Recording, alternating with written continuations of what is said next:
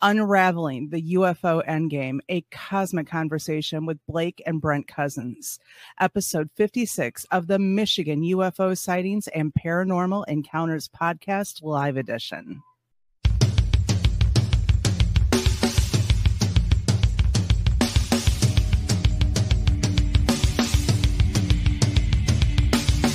Welcome to the Michigan UFO Sightings and Paranormal Encounters Podcast, where we explore the unexplained and mysterious phenomena that have occurred throughout the state of Michigan and beyond. From UFO sightings to ghostly encounters, we delve deep into the stories, the evidence, and the theories behind these strange events. We are your hosts. I'm Michelle. And I'm Wayne. We are an educator duo that, after an encounter with a triangular UFO in 2018 in Michigan, we decided to investigate UFOs and the paranormal. In this podcast, we will be speaking with eyewitnesses, experts, and researchers to uncover the truth about some of the most intriguing cases of paranormal activity in and around Michigan. Our goal is not to convince anyone of the existence of these phenomena, but rather to provide a platform for discussion and exploration. So, buckle up and join us on this journey down the paranormal rabbit hole. On an escalator. All right, everybody. How is it going out there? Man, we have a great show for you.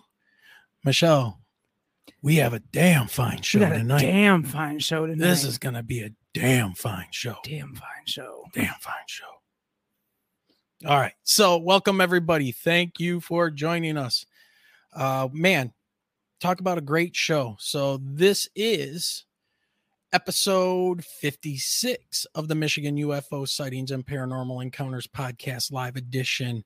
And it is the 13th of May, 2023, at the time of this recording. So we are currently live right now on YouTube, Twitter, and Facebook. But always remember, if you don't catch the show, we will be releasing the audio version of this as well on all of the major podcasting platforms, such as iHeartRadio, iTunes, Radio Republic, Google Podcast, Spotify, and many others. So, before we get into this and have the Cousins brothers join us, who are waiting patiently backstage, we're going to say, uh, we're going to uh, start things off by saying hi to the chat room. Michelle? Absolutely. We've got a lot of folks here. We've yes, got we Diane has is with us, Richie from Goof On. We've got Guy Merritt, Mike J. Uh, let's see. Of course, we've got uh, Mama Dorothy in here. We got Straw Dog. Bernie was here earlier too. Oh, so, he's still here. He's still here. Oh yeah, he's He's he's somewhere. he's he's hiding in the shadows. Yes, he is. So, oh, I see a happy Mother's Day. Yes, absolutely. So, to all the mothers out there listening, and uh What's up? Not sure. even to Michelle right here, you know, happy Mother's Day, everybody. This is the woman who is not cooking tomorrow. That's right. Hey, Rick. All right. So, there's Bernie. See, I told you Bernie was Yep. here. Waiting in the show. All right. So, to everybody watching or listening to this later, thank you for checking out the show. For those of you in live chat, if you have some questions for Blake and Brent, please put them in all caps and we will try to get to your questions. But just know that we have them for about an hour and I have a lot of questions. We just uh, basically finished up the UFO Endgame to Disclosure documentary and uh, I have some questions, and Michelle's going to be hardcore watching that chat room tonight. So, uh, Michelle, what else do we got going on? Oh, let's see. Well, you know, just wanted to say that this podcast and live show happens because of you. So the viewers and the listeners of the show and your amazing support. So if you want to help support the pod, the podcast links are below in the show description with our PayPal, Patreon, link tree that will take you to other ways to support the podcast, including the merch store. But one of the best ways that you can support this live show the best is ways, one of the best ways the best ways, the damn best ways. damn best ways is to like, share, and subscribe. So the more subscribers and support we have, the more incredible content we can bring to you, like the guests that we have tonight. Absolutely. So, and just for some quick shout outs, we have to let our Patreon members know that they are very much loved. So, Hava H, this shout out's for you. And uh, I did tell you today when I saw you that you were getting a shout out. So, Hava, thank you for supporting the show and make sure you get on that homework. You know, you got homework to do for college.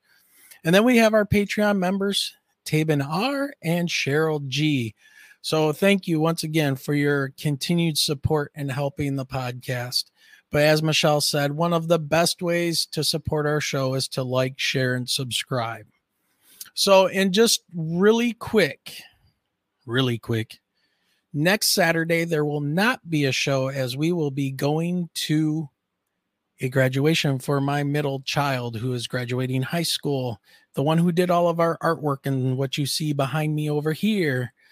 Um, so yeah, it is her graduation. So we will not have a show next Saturday, um, but we will be back the following Saturday, and we have back the man, the myth, the legend, Stephen Bassett coming back on. I mean, talk about a quick turnaround. He wanted to come back on and uh, talk about things going on in I don't know what what the new stuff is that's popping up at this point, but he was excited to come on and give us some information before Contact in the Desert 2023. So, really excited to see what he's got to share with everybody. So, all right, Michelle, without further ado, are you ready?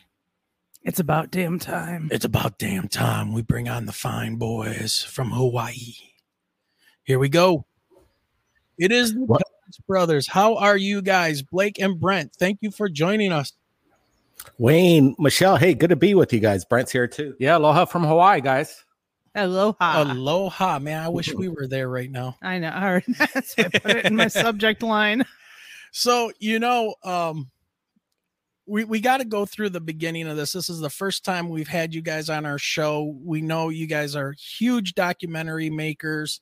Uh, you have one of the most successful shows on YouTube with Third Phase of Moon.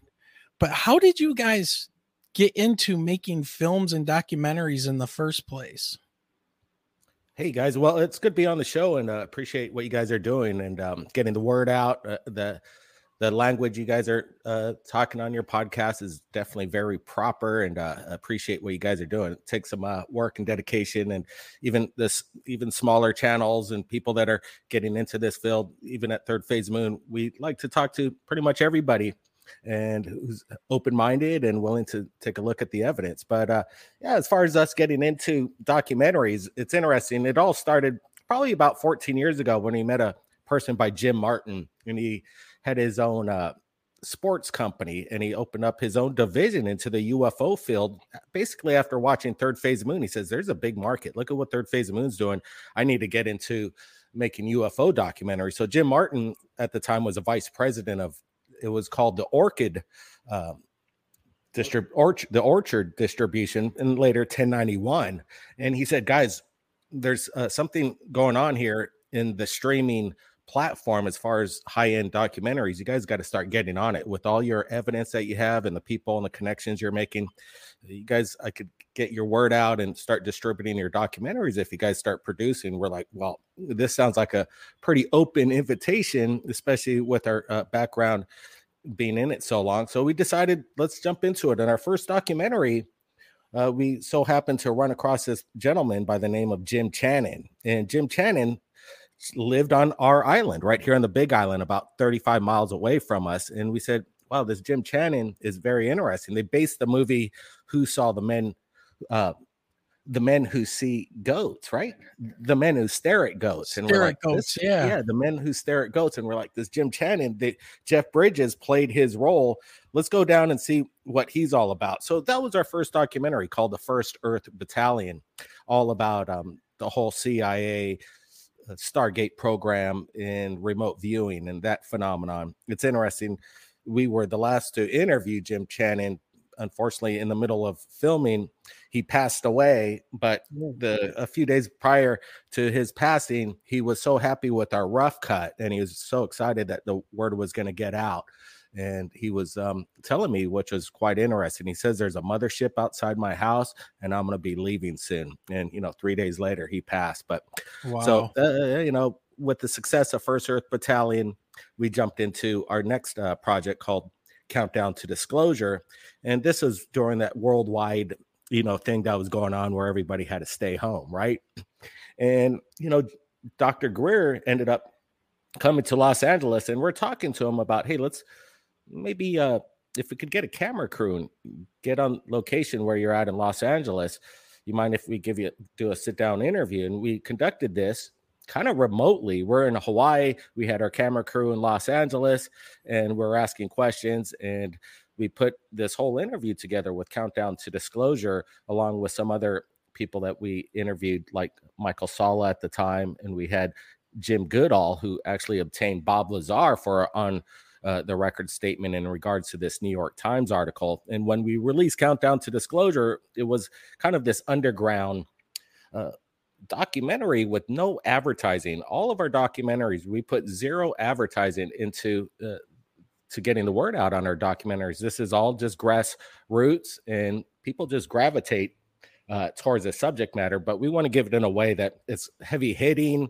You don't, you can't, you, we don't want people to turn away you know, obviously some of the information we're bringing forth, if you've been studying the field for 15, 10 years, maybe some of the stuff is uh, not new to to the professional insiders that study the phenomenon, but for the for the layman, the masses over there on Amazon, people really are learning a lot and uh, getting their head around the whole aspect of not taking the major media's word for it and some of these uh, people that are uh, taking this narrative that there's a threat we got to build up our military we don't know what it is in our opinion we think there there is some kind of uh, technology that somebody's cracked the code and it's in our assets and right now there's power there's propulsion and there's energy that is uh, being suppressed and we just watched a documentary the other night kind of got a sneak peek at it we we uh, got to see the Lost Century, Dr. Greer's new documentary that he's coming out with in about a month or so.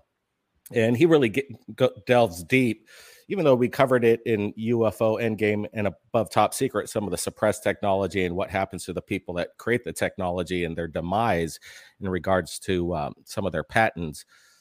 But uh, yeah, there's a lot on the table. There's so much evidence out there that there, our government is keeping uh, secrets from us and we could have been in a whole new paradigm and it could have started 50 years ago hmm. very interesting um so i want to back up for a minute though didn't you guys make a horror film not too i mean a long time ago that was recently re-released uh, collector's edition and all that was it slaughter day Oh well, a good good call there. Most people will get that wrong, but yeah, absolutely. We started, you know, working. We always wanted to, uh, you know, since we're kids, our parents we begged them to get us a video camera we are working with the super 8 back in the time i think our first uh, super 8 experience we started filming when we were about five years old in 1975 and then uh, begged our parents when the vhs came out if they could get it for us and they certainly did and we started making our little uh, movies. Our first one was we're trying to make a Raiders of the Lost Ark film, and we're, we're like, after we looked at it, we're like, this doesn't look anything like Raiders Lost Ark. This looks really bad. What's going on here? Why doesn't it look that good? But you know, we fine tune our techniques. We brought in our friends from school, and um, growing up in Hawaii, it was kind of an interesting lifestyle, being pretty much the only two white kids in the school. So there was a lot of issues with being white here in Hawaii. People uh, kind of know how it is if you're down here. But once you uh, kind of hang in there, keep your chin up, and uh, we started collaborating with a lot of local kids, and they just loved our little short films. The whole school would show up and gather around that little TV set and just have such a great time. So we made this uh, series of movies called Slaughter Day. And uh, you know, 31 years later, uh, our featured length film got picked up by a distributor and called it one of the best horror shot on video movies ever made, remnants of the Evil Dead. And yeah, it it, it has has a really neat following, and with all the fans out there that uh, begged us to maybe remake or reboot Slaughter Day. As a matter of fact, this past uh, this past year, we worked on our new reboot of Slaughter Day. It's called Day of the Wicked, and it mm. took us uh, about three months to make. We worked on it full time, and we put a lot of work into it. We're excited when we drop uh, Day of the Wicked. It's going to be a lot of fun. But Slaughter Day, those techniques and making horror movies, m- making film is one of our is a passion of ours. But making documentaries are two different animals, so it's interesting. Brent. Yeah, it's pretty cool when we uh, started Day of the Wicked. Our friends, and I'm sure you might be aware of them, Doc Skinner and uh, Paula Asteria. Oh yeah, like uh, Doc's. He lives in Arizona. He says, "Man, guys, could I fly over and get a part in there?" We're like, "Absolutely!" And uh, we got him playing uh, the sheriff in town. And then uh, while we're up in Hollywood Hills at our friend's place, we um, got a Paula Asteria to show up for a week, and we got a great part for her. So the, uh, they're all sprinkled throughout the film. It's great working with these guys and you know, it's a collaboration. Uh, there's really no money put into this film. Is this all love and everybody, uh, you know, took their time off that for uh, those two months to come out and uh, you know, pro bono this, and they really uh put out um a really great effort in uh being first time actors, patience, and all this stuff, and um. I think we uh, turned out a really a, a great cinematic film for basically a zero budget. well, that's that is awesome. You know, and when you're telling that story, I think all of us at some point, if we had access to the technology of a, a, VHS camera or now with the cell phones, everybody is wanting to make videos. I remember as a kid, and one of my friends is uh, watching a childhood friend of mine. Um, we put together, well, we used to put together these little mini horror films on a VHS camcorder when I mean you're talking 86, 87 time frame. And one of the things that we did for a finale to the movie was my friend was being murdered.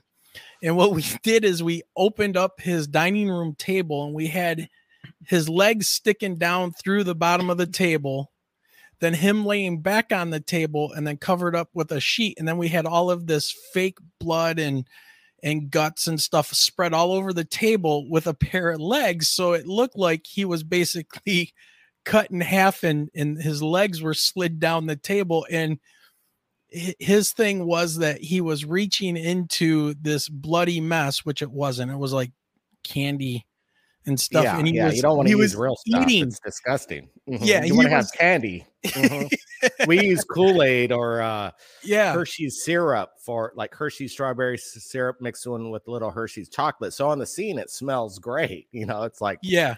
Here, put this in your mouth, and you know, people are getting high off a sugar rush. Yeah, even my daughters once they you know when they were young and and they had a cell phone my uh, middle child her name is abigail and i was naming her after the the king diamond character you know the heavy metal king diamond abigail and uh, so they decided to make a black and white movie on their phones and put it all together on their little fisher price like little thing we had for him was it a tablet or whatever and they put together a little horror film where she was a ghost and she had her hair like from the ring and all this stuff and, and here they are you know they didn't watch those kind of movies but they put something together like that and they were maybe uh 7 and 12 or something like that when they put that together it's it's just uh seems Absolutely. like we are constantly you know even from an early age wanting to do something like that yeah, it's inspirational. You kind of like feel like you you're in control. Um, you're you're working on your idea, your your kind of vision of what you want to put out, especially in narrative films. And it's exciting. There, it feels powerful. And what's amazing nowadays, especially like you're saying, this technology, you know, you know, 20, 15 years ago, it would cost at least a quarter of a million dollars oh, just yeah. for the camera and then another quarter of a million dollars for the steady cam and then another quarter of a million for the you know the, the audio and then another quarter of a million maybe more for the film cut so it was all out of reach but now it's insane that you know for 12,000 bucks you you're competing up against the big boys now and uh, that's exciting yeah it's really cool that the technology has been accessible to pretty much everybody now at this point to do something. I mean, Michelle and I are teachers and we're doing this stuff, you know, with our time and on a shoestring budget, you know, and but to be able to do that and talk to you know 40,000 people on our podcast and all of that is it's just amazing that just about anybody can have a voice now what i do want to ask you is going from making like slaughter day and that feel of making that movie and then going into documentaries do you guys have that same like feeling of this is really cool this is exciting or are you in a different mindset now of we should get out information to the public well you know when we're producing our documentaries and we're going across the country and asking uh, certain individuals these questions that appear on the documentaries it, it, it's an adventure in itself it's very exciting. And when we put together and frame up our shots we want to have that cinematic feel and it's interesting when you watch some of our documentaries we watch this and we, we go back and review our film kind of like a month or two later kind of after we're done with the edit we re- revisit the documentary and it almost plays out like a movie it's, it's it almost seems like it's make believe but in reality we're just asking questions and we're uh, getting these answers there's no scripting whatsoever but it lays out in kind of a progression of a narrative film but in fact everything that th- these people are saying they truly believe what they're saying and it just plays out almost like a film but it comes across as information documentary filmmaking at its best in my opinion when some of these people are bringing forth the information that's so important to everybody and they need to kind of wrap their head around it. Some of these these documentaries that we do produce there's so much information some people are telling us that they're watching it five six times to to kind of like ingest this because there is a lot in there and a lot of the information makes people angry too and that's what we stated before releasing the film that this is going to make people angry because of the the information that we're talking about in regards to a better world that we could be in and we're being uh, suppressed from it. Well said. I i guess i'm not angry by watching the the last one the the ufo Endgame. Um but i am very confused by a lot of things that dr greer says and one of the things that bothers me about some of the stuff that he says is I guess over like the last 75, 78 years, the government's been working on this technology that, and, and correct me if I'm wrong, and, and, I'm trying to put it in a logical sequence in my head. Sure. That we've been we've been working on, or the stuff has been sequestered away, split up. Wright Patterson, uh, you name it, S4, Bob Lazar, all this stuff. But my my my thought process is is that over the last 78 years they've been working on this and they this this black shadow government is working on this hidden technology. We could be in a much better place, but yet then he says that they're using it to create a alien attack kind of black, uh, false flag narrative. And i i kind of get lost in where he goes sometimes um because like you said i'm gonna have to watch it again. Um there's so much information there but I was just curious, like when he talks about whistleblowers and stuff coming forward, have you guys had whistleblowers that are hiding from the government with evidence, like physical stuff we could get our hands on and and talk about this? That to me as a scientist, that that would be something I would really want to know about. And so I'm just going to put that out there to you. Have you guys had people come to you um, that you think are legitimately whistleblowers trying to get you guys some straight up information about this? Well, absolutely. There's calls, there's emails that come in, not every day, but every uh, you know, a year, once a year, we'll get somebody that comes forth that's worked within the military, a few guys that worked in on the Navy, Navy ships, the Dubuque, nice. um, a few others. And we um we ha- we don't hesitate to tell them, look, let's just get this up on third phase of moon and um, well, one of the reasons why they do reach out to us because they want to get the word out because we got this platform.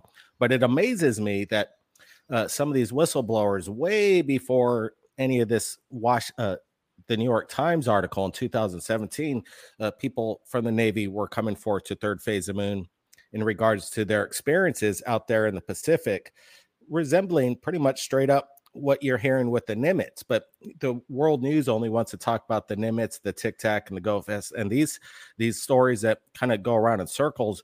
Versus, let's bring in more new blood, people that are willing to put their face forward, their their names, and their experiences. And we've had multiple whistleblowers on Third Phase of Moon come forth and have their testimony stated uh, for the record, and we post it straight up. Again, when we receive the information, we don't want to sit on it like a lot of other people do.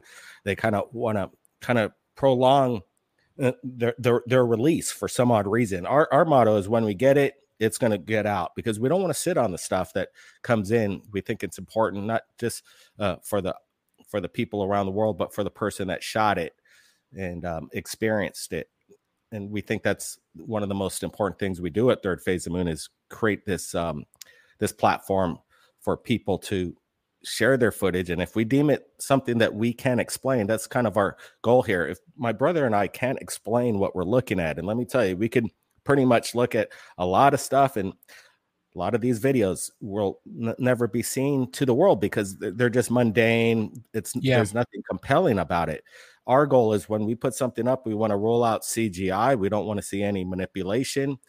And we also want to make sure that it's genuine footage, obviously. But when people come forth and you look at their channel, they're just random people, regular people that are in a perfect spot to experience the phenomenon. And there is no agenda. 99.9% of the people that shoot the phenomenon are just normal people that aren't even looking up in the sky. They're not UFO hunters. They're not looking for it. They're just the world's a big place, and people are always looking having their cameras. And when they come across it, they shoot it. And these are just regular people, uh, just like you and me, that come across it. And somehow, somewhere, I guess we've got the word out because we continue to get UFOs on a daily basis. Like today, we got five, six submissions. Even one has come in just a few minutes ago.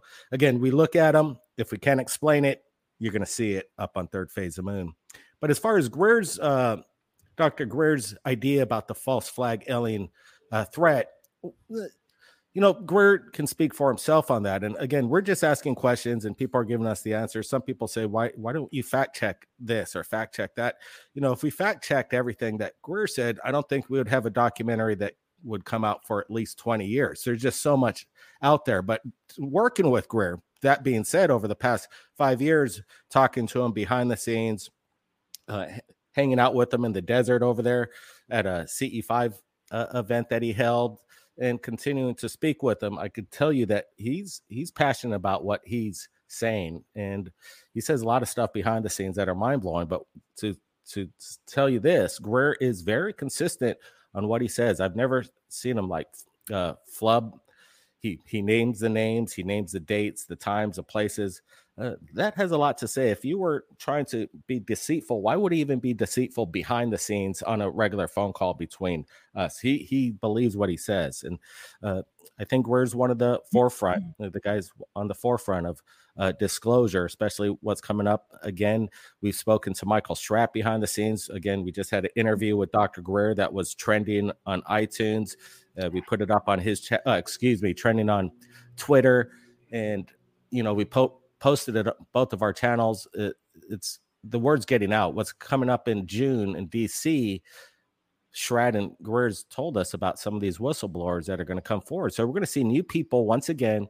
And we're again, uh, and again, you brought up, have you had any whistleblowers? I was thinking just recently that some of these interviews that we've done with these whistleblowers that worked within the Navy on two different incidents in regards to the phenomenon. I might make a, a another re-upload and combine both of these uh, testimonies together in just a little mini doc on third phase because I think people need to see again that there there are a lot of whistleblowers that are uh, coming forward. But now that the laws change, I think we're going to get a lot more. This is something special, and there's going to be heavy drops in DC coming up. So just buckle up for that. That's awesome. And I really like what you said about having these whistleblowers coming forward to you guys even before the 2017 release of the Go Fast Tic Tac and uh, what was it, the gimbal. Mm-hmm. Um, man, that that's really really cool that you were having people come forward. Now, I, I imagine for you it was a big shock to then see in 2017 what the Navy had released, was it not? Mm, uh, I, I was very underwhelmed. It wasn't a shock. It was an interesting headline that they said that uh, they've captured UFOs and they don't know what there's a phenomenon we don't know what it is. That was compelling, but you know the videos itself were very lackluster. The information yeah. behind it wasn't solid. We've spoken to Kevin Day in regards to the radar uh, pickups on these apparently Tic Tacs moving at extraordinary rates of speed. But again, we don't have the data. He said that they were rated within 12 hours of this, so the, the data is not there. So we really don't have anything to fall back on except those videos. And those videos do not show any kind of indication, as even Michio Kaku states, which I, am p- kind of amazed that he did, saying that these videos prove 100% that they're these objects define the laws of physics, which is totally false and it's way overrated. And I don't understand why Michio Kaku says that these videos prove that because in in reality, these videos don't prove much at all, except that they're released. But again, they're redacted, they're edited. Uh, we don't get to see the beginning, the end. Uh, there's so many questions behind it. Again, we don't know what they are, but again, the videos don't amount to much. If uh, I'd like to see a lot more, and I'm sure they've got it. According to Michael Schratt, they've got the high glossies, they got the 60 millimeter, they got the HD 22 minute videos. There is there's something out there but are they going to ever show it to us? I don't think so. It's too national security. You know, let's just say if they did capture it, how are they going to roll it out? I it's not that they can't do it. It's it's they're way too deep into the cover up.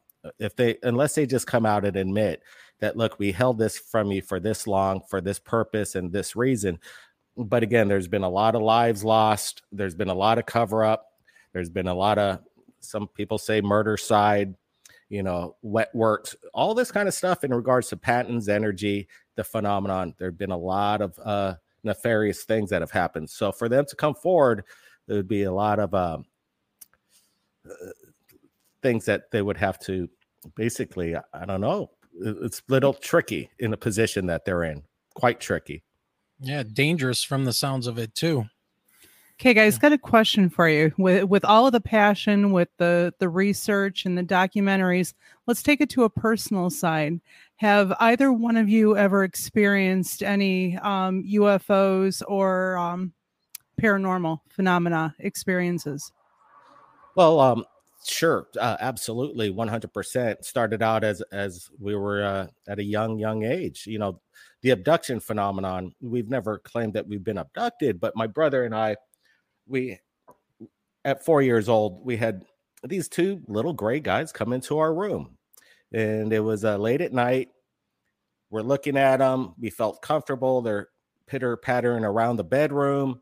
They had their little black jumpsuits. So when we saw that skinny Bob video, not saying it's legit or not, but I'm just saying that's what they it mm. looked exactly like that. And there's three of them in our room and they're just looking at us. We felt safe. We don't know what's going on unless me and my brother experienced the same dream. I don't know. We both experienced it. We don't know what happened afterwards. Either we just kind of fell asleep. I don't remember except that they're in our room and we're looking at them and we're like, wow, this is strange. And then the next morning we went to our parents and told them about these creatures and these things with big eyes and big heads that came in.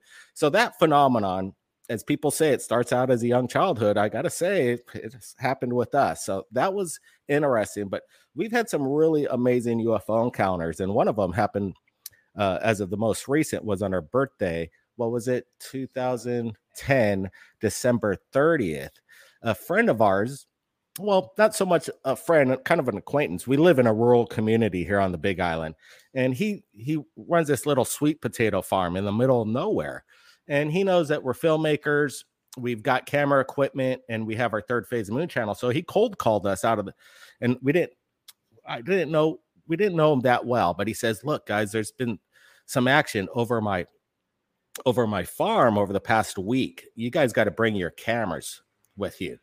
And we're like, well, uh, sure, we'll come down. And it was on our birthday. So we met Eric and his wife, um, Eric and Janelle Beach, and another fellow sh- showed up, our classmate. His name was Jesse Kunishigi. And we're interviewing him. And, you know, it was about eight o'clock at night.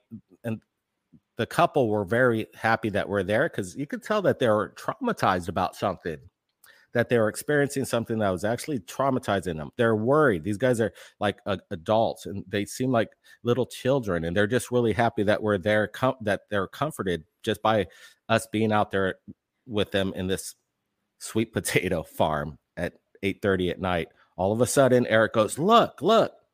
And you know, ever since right at that happened, you know what hit the fan basically. We didn't know what to expect, but we saw these lights descending down upon us and then it revealed itself to be this massive black triangle. We had no idea what to expect.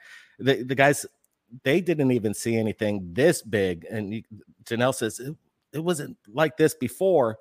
These lights were swirling around the tips of this triangular craft. You had to actually spin your head uh, about 180 to see it in the sky. It's pro- approximately, I'd say, no more than 250 feet above us. And it took your whole neck span to look at from one direction to the other. And this sighting lasted for over four and a half minutes. It was descending down upon us. Jesse Kunishigi, for some reason, bought a gun, brought his gun. We're like, why are you bringing a gun here? He says, I don't want to get abducted. This is before the thing was above us. And then he's actually has his camera up on it. And then he has his hand on his gun about ready to shoot at this thing. Thank God he did it. But, uh, you know, these are things that lead us. Uh, again, I, we're not saying they, these are ET by any means. Now, after after what is it, 13 years later, I believe that this was something that was ours, but it was there's magnetic in the air is unbelievable, hovered upon us, and then slowly drifted over towards towards the north. Uh, over Waipio Valley, and we just watched the back of it as it's like drifting over the plains, and it looked straight up like a close encounter movie. It was just, it was, it was unbelievable. it's one of the best best birthday presents you could ever imagine. And I wish I could go back to that day. As far as filming it, we did, but you know, the footage just in 2010, we didn't have the night vision we didn't have the SiOnyx. You're shooting a black sky. You know, it's not, it doesn't look like much. You just had to see it to behold it. You know, the video shows three lights. Who cares? And uh, with a black background, so it's not worthy of anything except that if you're there, I wish we could go back now with our sensitive equipment and uh man we would have rocked the world with it. that video is just absolutely amazing and uh spectacular but uh, we've got, had a few other ufo experiences absolutely to the phenomenon. As far as ghosts are concerned we live in hawaii it's a spiritual spot. We made a movie called the night marchers based on the local legend which was a big box office uh, blockbuster here in the state of hawaii. We sold out crowds for five uh five times a day, seven days a week uh, throughout the state. It was kind of a dream come true watching uh, one's film get that much praise. It was like I haven't seen that, those kind of lines since the Star Wars movies. So that was amazing. And we called it the Night Marchers, and it's based on this local legend of ghosts. And they're apparently warriors for the king and dead warriors. And if you ever come across them and look at them in the eye, you'll never be seen again. And one of the only only ways you could survive is uh, lay down, take your clothes off, lay down naked, and don't look up at it. But This is a legend. Uh, this is real serious business. And uh, since those days, a lot of people have come up to us and told us about the legend. Have we experienced the night marchers ourselves? Uh, not necessarily, but we may have caught it while we're filming it. At one point, we're looking over the footage and we're like, wow, what is that in the background? Apparently, these night marchers walk around with torches at night, these Hawaiian warriors with torches, and you see streams of them, like hundreds of them, along these old trails. And uh, we picked up on something on the video that looked uh, rather suspicious, and you could like the uh, weather, the air around us turned cold, and it was just a very weird uh, situation. But uh, the UFO phenomenon, I could say thousand percent there's something up there that we can't explain whether it's et or not we don't have the answers that's what we're trying to find out yeah. Um, the, you know, it's funny how you talked about you and your brother having that experience when you were young. I did not have any kind of UFO or alien experience while I was young. I know Michelle hasn't either, but In 2018, we were driving home and basically went under one of these giant triangles that was floating above an intersection of the freeway we were trying to go home on and a road that we were driving on and uh I, the thing was at least 300 feet on a side and the last thing we thought about was any kind of snapping a picture and when i when i think about what it is that we saw you know it, it was three bright lights but what was strange about them was they were the brightest thing in the sky at 2:30 in the morning even though it was only maybe hovering about 150 feet above the ground but the lights were not illuminating anything underneath it but we could see the lights. It was the strangest thing. It made no sound. Michelle put the window down and she's like nope it's dead quiet. When did our military get something like this? And i was like that's not our military. There's no way. They wouldn't be flying it 12 miles north of detroit eh, over a suburb and it's just sitting there. And then when we went under it, and I looked up out of the driver's side because I was basically told, You guys don't belong here. Get away. You don't belong here. And I looked up as we were circling underneath it to get on the expressway to head away from it. And the body of it looked like it was uh, similar to Heat Mirage over Blacktop. And mm. now, one, once again, you know, Michelle has a master's degree in English language arts and and literacy. I was hanging out the window like a little kid watching this thing. Yeah, and nice. I have a degree in earth and space science and that's what I teach. I have a bachelor's in in that and geology as well.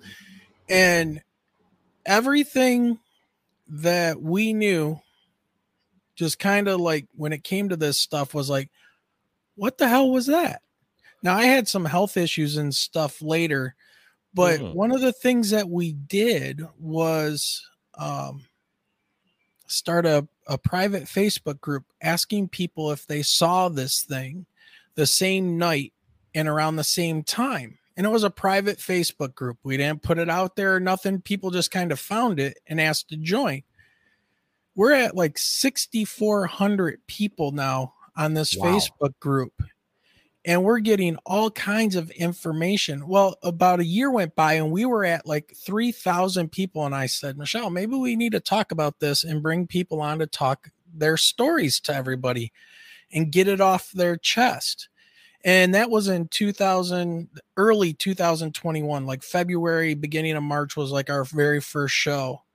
And we've been going nonstop with these things uh, all the way, uh, looking at, um, and having on Jack Bouchon from um, Unsolved Mysteries about the Michigan UFOs. And we just found out like all of these people and these situations that have happened with UFOs here in Michigan, UAPs, what, whatever the case may be. And it has been really shocking how it's been very very quiet since the 1966 when it comes to the you know 1966 UFO flap here in Ann Arbor and Dexter area around Hillsdale College. And there's definitely something going on but it also shows like the power of the media cuz once Hynek kind of put the swamp gas hypothesis out there everybody kind of laughed at a, a whole like half a state of people and dismissed them. And it went dead quiet after that, even though all of these things were happening. So um I was wondering like when it comes to like Michigan UFOs and if you've seen that uh something in the sky document or not documentary but that episode on unsolved mysteries on Netflix when it comes to Michigan have you guys looked at any kind of UFOs or or the, the hot spot that is is Michigan here yeah, uh, we did watch that Netflix Unsolved Mysteries, and I'm glad Unsolved Mysteries is back covering the Absolutely. UFO topic because they're doing really high end and it's a template, and we try to keep up to a template like that, and they do absolutely amazing work and bringing forth the eyewitnesses and the testimony and how they corroborate one one another's story is absolutely phenomenal. I, I could do a quick search on third, third phase moon. I'm sure we've got UFO sightings out of Michigan. Um, we get them from all over. As specifically, it's it's really great too because you guys witnessed it as well. Sounds exactly like the same thing we witnessed. One quick question, you know, on, on the tips of the triangular craft, there are like these escorting orbs that was uh, uh, doing rotations around the tip of it on the right and left hand side is absolutely amazing to witness. It kind of like highlighted the triangular craft itself. The lights connected to it really didn't like like you say sheen on the under bottom or give it shape, but these escorting lights on the tips were kind of reveal helped it reveal itself because it was night. Um, very interesting, and I'm glad that it's just it's amazing that the phenomenon of the triangular craft. We've seen it with our own eyes. You've seen it. We know it's real, and a lot of people it's it's just amazing. There's technology out there. Again, do you think it was ET or do you think it was uh military? I I honestly don't know because if it was military, you know, being a former military person myself, I would be extremely upset that they were testing or flying these kind of craft over I mean, we're we're in a suburb of Detroit. It's packed with people around here and uh-huh. it, it, would be and we got airliners flying all over the place out of detroit metro here it would be very very dumb for them to be flying a craft like this just for a few of us on the expressway you know at 2 30 in the morning to see it and know we were not on drugs according to certain people see, or whatever. around michigan we have a lot of air shows too especially mm-hmm. out of willow run and that's a big thing around here. So to have the what we saw as a triangle it i don't know i feel if the military actually did have one of those they would want to almost show it off like they did the stealth um because i remember seeing uh, stealth for the first time when i was a teenager in the parking but lot at service merchandise but this, thing, but this thing the propulsion technology behind it is absolutely totally different from a stealth so if you show the stealth and it's got like a turbine rocket engines behind it, then th- there's that pro- uh, form of propulsion. But this is at a whole uh, different level. So if they're going to roll out the their triangular craft, they're going to have to say what's running it. They can't just say here it is, and we can't tell you how.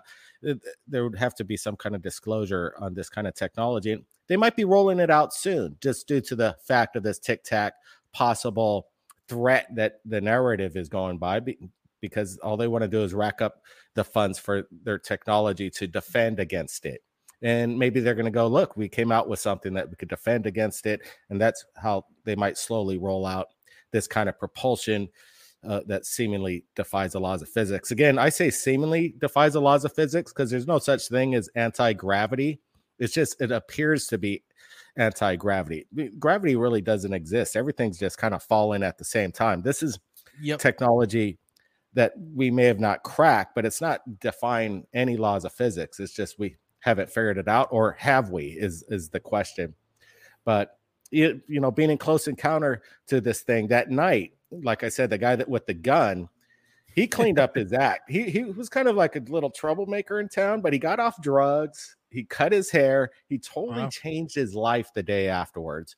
And um, you know, since that time, it was kind of every time we drive by that place, we're just um, go back to that amazing experience, and we wish it could happen again. We we loved it. We're like screaming, like I was screaming like a little girl. It was just, I was like, the, the giggle factor is just so exhilarating.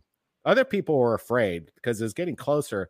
At one point, I'm like, okay, is this thing going to do something? Because it kind of descended down upon us. Little concerning for a split second, but most of it, 95% of it was just super joyful and the uh, euphoric. It was just absolutely amazing. I, I would love to have that happen again.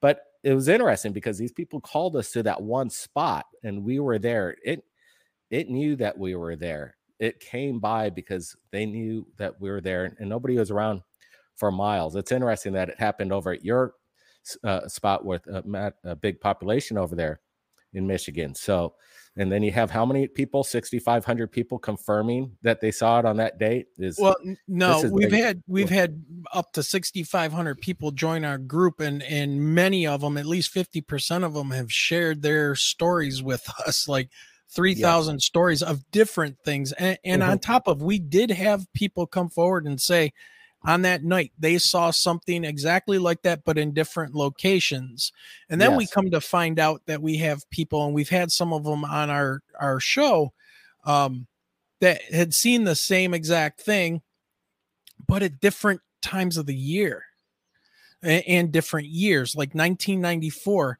even though that was a huge time over on the west side of the state by Lake Michigan and Holland and and that's what the the unsolved mysteries uh, show was about.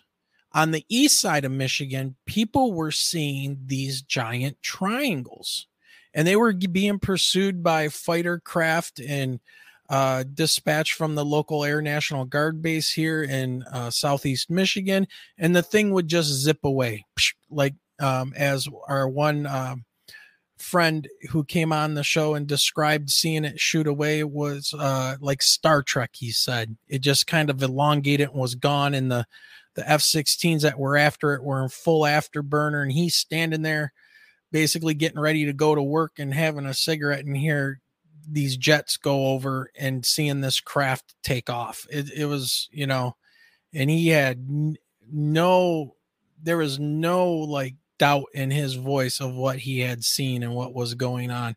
I just I find that the commonality with the way that the lights work in the corners of being super bright, but they have some kind of control over the light actually illuminating things on the ground. Like because they they should have been spotlights. You should have the the the whole exactly. ground. Yeah, the whole ground underneath this thing should have been illuminated like like it was daylight and it wasn't which was really really creepy and uh i wish we could have uh, an experience that was more gleeful like yours but it was not i was in terror like when i heard that voice in my head telling me you know you don't belong here get away you don't belong here it was like oh no you know i i pushed the jeep to the max at that point which you know a jeep is a brick on four wheels it doesn't go that fast. not me i was curious so yeah. i would have hoped that we would have seen it longer than we did yeah yeah, yeah, people have their own uh, ways of experiencing the phenomenon. Absolutely, it's interesting. Cigarette smokers is bad for your health, I guess, but you're. It's amazing that most of these people that have their sightings along with their testimonies like oh i was outside smoking a cigarette and then this popped up. So yeah. it's interesting these people are the a lot of these people smoke cigarettes that are sighting this because they're outside. But that being said yeah just recently we had a couple f-22 raptors fly directly over our house and we reported on third phase of moon. We we speculated that they're engaging something but we couldn't confirm it. But we posted it up on third phase of moon that there's something very strange going on on our island because the direction of these F-22 Raptors, they never ever come over this area of the Big Island. So we knew it was something unusual uh, being here for I don't know 30 what 40 years now approximately. So it turns out after we reported it, it took four days later till the major media picked up on the story and they claimed they're the first ones to break it. But there were indeed chasing something over the state of Hawaii. They call it a balloon, but then they say they don't know what it is. So, in my opinion, that's a UFO. If you don't know what it is, don't call it a balloon because if it's a balloon, then just call it a balloon. So their language is a little off and a little uh, uh, second stepping their own dialogue there.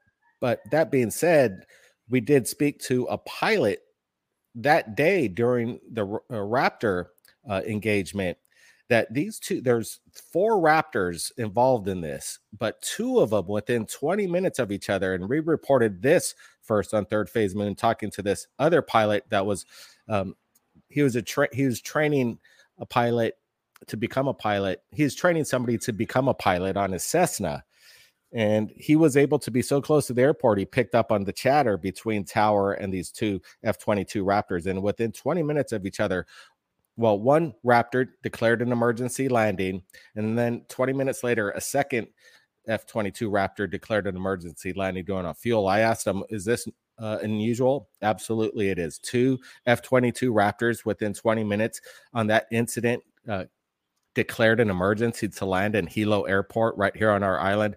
I, I'm not saying this as I'm just saying this as speculation that I got a feeling, you know, how some of these pilots say that these UFOs or UAPs are messing with their instruments. Again, I'm just speculating here, but it is very bizarre. Again, two emergencies. We were the only ones that reported this on Third Phase Moon. The major news hasn't picked it up on on it, but we did uh, confirm it with the pilot himself. Um, that was listening to the chatter that this went down. So who knows? Maybe there was some interference with these. Are they going to tell us this on national news that this UFO or this thing is messing with our F-22s? Of course not. So they kind of they're downplaying it. They're not telling us the full story. Um, it, that's something we're just trying to go after. Um, it's regrettable after 14 years here at Third Phase that nobody has given us uh, any solid proof. You know, we a lot of videos, great, great videos from around the world, but that's it's just not enough. We need like tangible evidence. There was one time we were called in into this apparent secret facility. I think it was in Chicago somewhere, Illinois. He invited us to, from Hawaii to show up to this facility that they're working on some kind of propulsion technology in regards to this flying saucer that they were developing and they're going to release it to the world and they wanted our help in regards to how they're going to strategically put this out by being safe and they could not stop it. And the game plan is they're going to release these vehicles in different parts of the world england america spain all these different uh, continents and countries and they had like six prototypes and we're getting really excited that we're going to show up we're going to film this stuff but you know that uh, that communication uh, blocked off and uh, we never heard from them. So there's these like close calls that you get, and still, unfortunately, we're waiting for that meta material. Or if somebody's got that meta material in their closet, we were the last to speak to Marcel uh, Jr. over there in regards to his father uh, showing him the medals over there after the Roswell crash, and Marcel Jr. said he played with the medal. So uh, people still speculate, and even Michael Schratt believes that people over there in Roswell have uh, the material tucked away and they're just afraid to put it out there. But and uh, you know it's it's it's a sketchy situation if you had something like this. But uh, we're looking for that evidence as well. We put out a million dollar reward for any kind of meta material like that, or a million dollar reward if you have like an alien uh anything but you know are, are we going to get it is anybody going to collect on it i don't know we'll, we'll wait and see on this but it, it, it's a phenomenon that's it's hard to obtain, and uh, you know, video evidence is one thing, but we're going to need people within the government to help us out, and we're in close uh, communications with Tim Burchett over there in Congress, uh, yeah. Tennessee. Tim mm-hmm. Burchett, mm-hmm. and um, he, he's one of these uh, forefront leaders that is speaking again the proper language. You don't hear politicians talking like uh, Congressman Tim Burchett. And when we interviewed him, he's talking about the cover up. He's talking about the blackmail cover up in regards to these politicians that have dirt on them. They're too afraid to come forward because they're going to be blackmailed. It's a blackmail business. Uh, well, that can be tied into maybe even some of that uh, island experience that was. Uh, I was going to say that exactly the same island. That island mm-hmm. experience may have uh, implicated a lot of people, and maybe that's what it was designed for. Yep. Most likely, it was. It's very possible. I mean, you know, I, these people. That island guy so- didn't take himself out either, in my opinion. But that's another story. nope, I don't. I don't think so. Um, but you know, as as we get closer here to uh, having to let you guys go, um, one of the questions I wanted to ask you was about ufology being infiltrated by like disinformation agents, you know, w- whether they're government or they're somebody else, and kind of going a little bit about the F 22s, about uh, two of them having to make emergency landings. And I know Jeremy Corbell has said that, you know, uh, almost on a daily basis, we are engaging and shooting at some of these craft, you know, probably with our primitive weapons, or so he says. So, what kind of evidence have you guys found or information you've been told about what's going on in ufology with certain individuals? And are we really shooting at these things?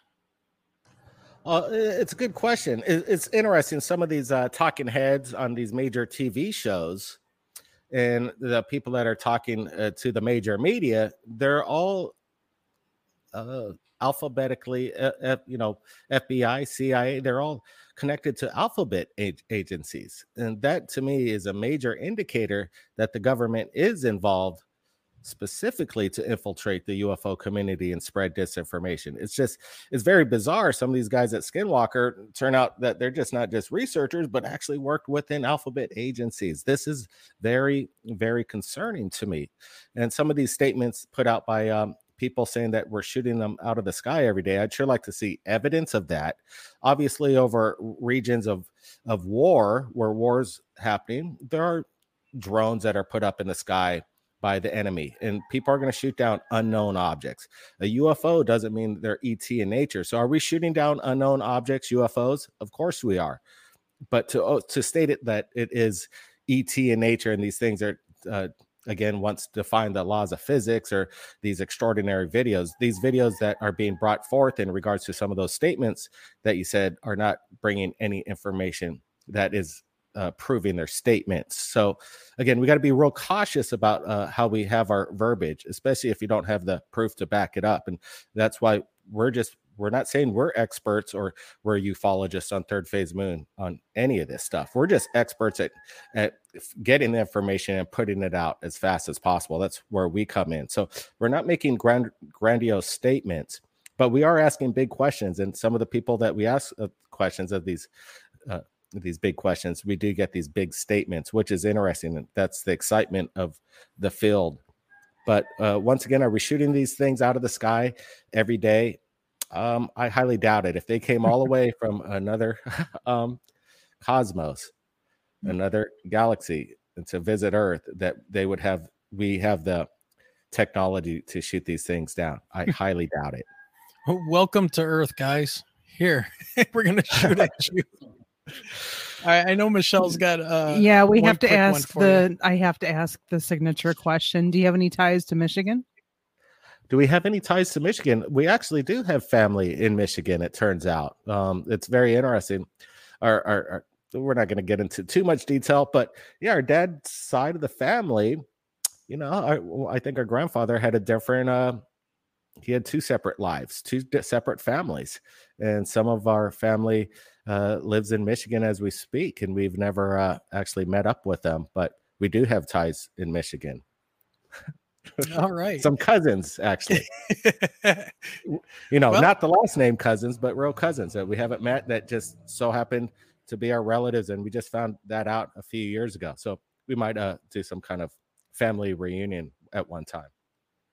Awesome. That's that's, that's in a state surrounded a... by water, you'll feel right at home. yeah.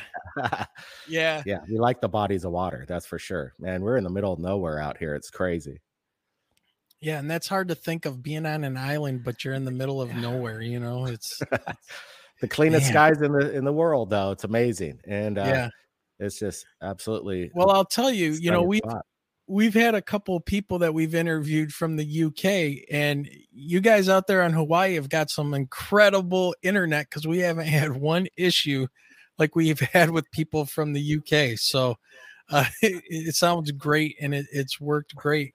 So just great. before you take off, um, where can people find your videos? I mean, I put some links down in the show description and what new stuff you got coming up that people might be interested in looking for.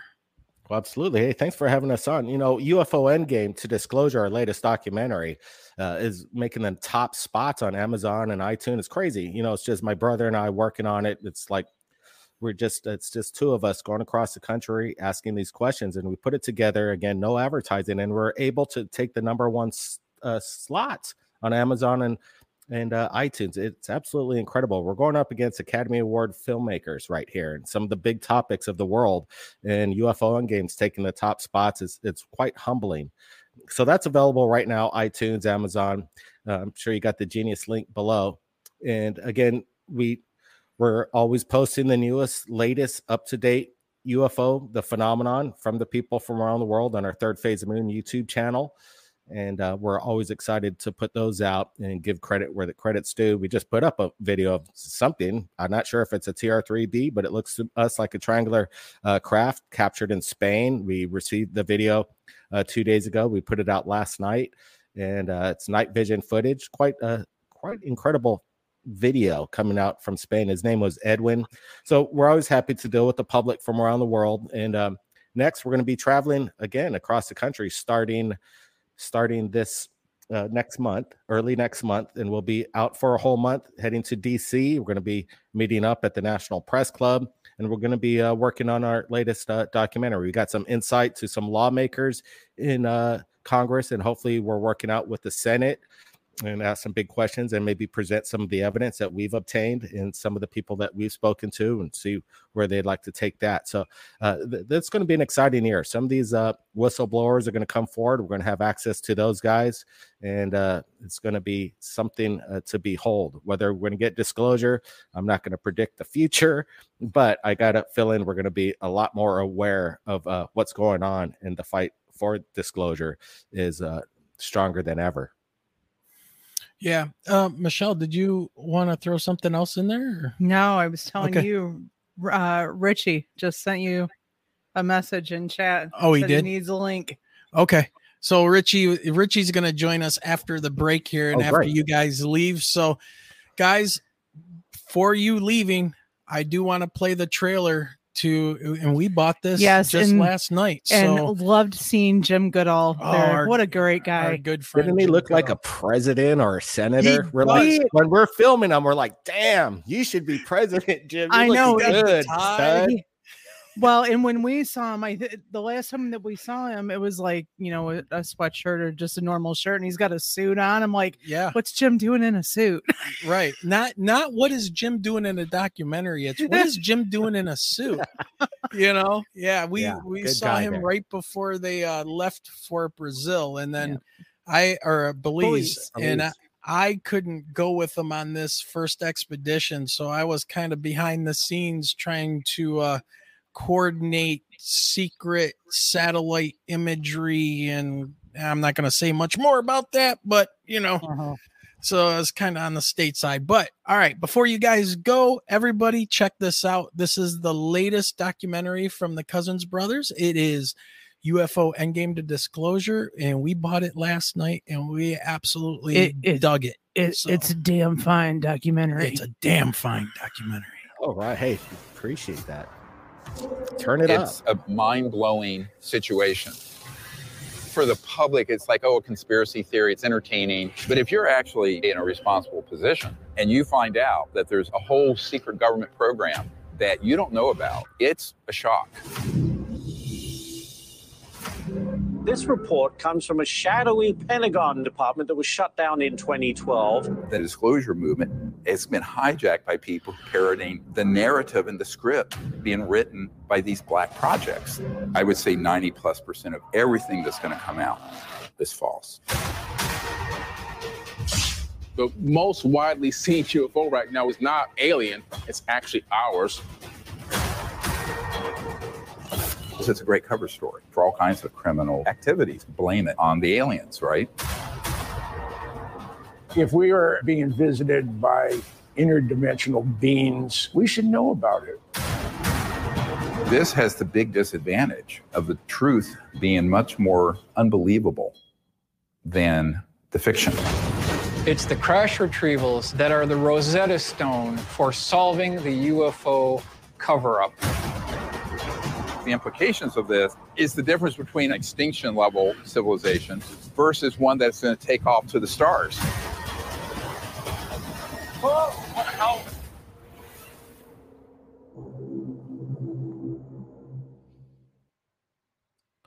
Right on. UFO Fan- Endgame.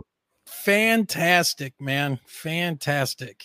Hey, I wanted just- to let everybody know too. Our first documentary, Countdown to Disclosure. Uh, this is basically UFO Endgames, our trilogy. But our first one, um, Countdown to Disclosure, it's available for free. We, it just dropped two days ago on YouTube on the Unidentified channel. So you search uh, Countdown to Disclosure. It's for free for everybody to watch, and uh, hopefully everybody enjoys that as well. Uh, guys, Wayne, Michelle, appreciate you guys having us on. Had a really Thank good time. Thank you. Thank you very much, guys. And if you ever want to come back on here at any point and promote some new shows and movies, whatever, you need a couple extra. Michelle's got some acting I background, you know. seriously. and I Hey, look like a, a good killer, so I could, you know. Hey, uh, yeah, it'd be kind of fun. We'd like to send you the sneak peek of uh, For Your Eyes Only to uh, Day of the Wicked, just for for you to check it out and Oh. get some opinions on it, huh? Sounds good to Absolutely. me. Yeah. You guys in for a good horror of a time? I love horror films. Yeah, Oh, Michelle's great. Michelle's into it much more than I am, but I I, I like the more psychological thriller brain. This has a little bit of that. It has a little bit. It has a little bit of everything. Hey, if you uh, send it to us, we'll watch it. So for sure. Great. Okay, we want to get a review. We'll hold it to to you for just right. behind the scenes. But yeah, we're, we're excited Yeah. to put that out. Hey guys, uh, appreciate it once again. Say hi to uh, Rich over there at Goofon coming on the show right after this, and good to see everybody in the chat. Um, thanks for having us once again. Keep your eyes on the skies, everybody. Be safe.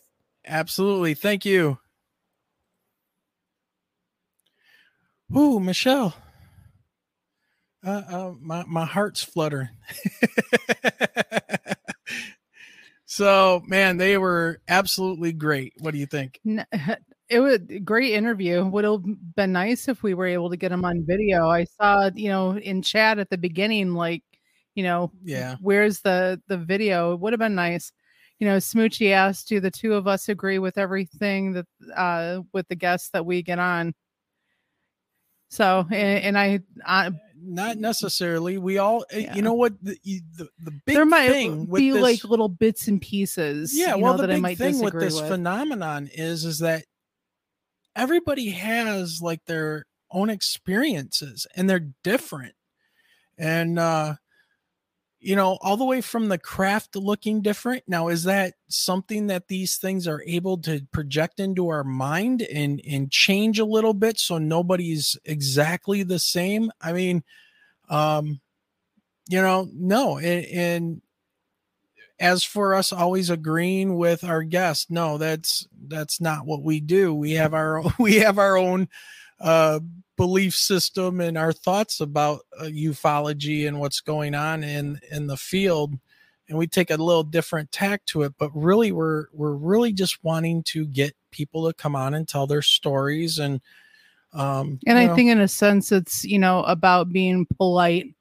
um and allowing people to share their their stories but you know like I said earlier in the Mhm. chat when Guy and I were having a conversation um we have a very narcissistic government so I truly feel that if this was a government craft they would have shown I I just feel that they would have shown it off like look my toy is bigger than yours Yeah. And they do that. And that's what counterintelligence people do. They spend their time researching what other countries have militarily and technology wise and report that back. So if we were working on something like a TR3B and we had this stuff working, I mean, to fly it clandestine like, but yet want to be seen by people that would get reported back to let's say China and they would instantly start working on this kind of stuff. So why even bother keeping it secret? You know, it, it's like like Michelle said, you know, the the bigger dudes want to flex their muscles and go if you come over here and you try mm-hmm. to mess with us, this is what we've got coming for you next.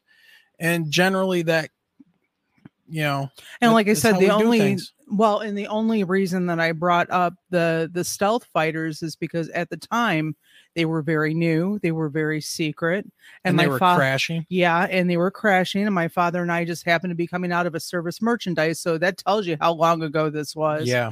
And could hear this loud rumbling and saw this craft, or I mean, the the stealth go right over us Yeah. we knew that there was an air show in the area so again it was like look at my toy it's bigger than yours Yep.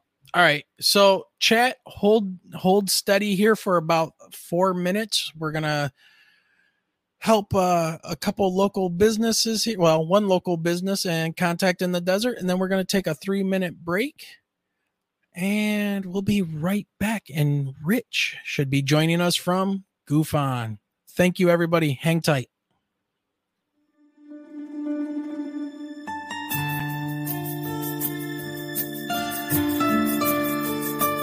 Traveling near New Boston, Michigan? Hungry? Well, then you need to check out New Boston Coney and Grill tucked away at 37005 Huron River Drive. With daily specials, homemade soups and desserts, and a staff that makes you feel like family, you will not be disappointed.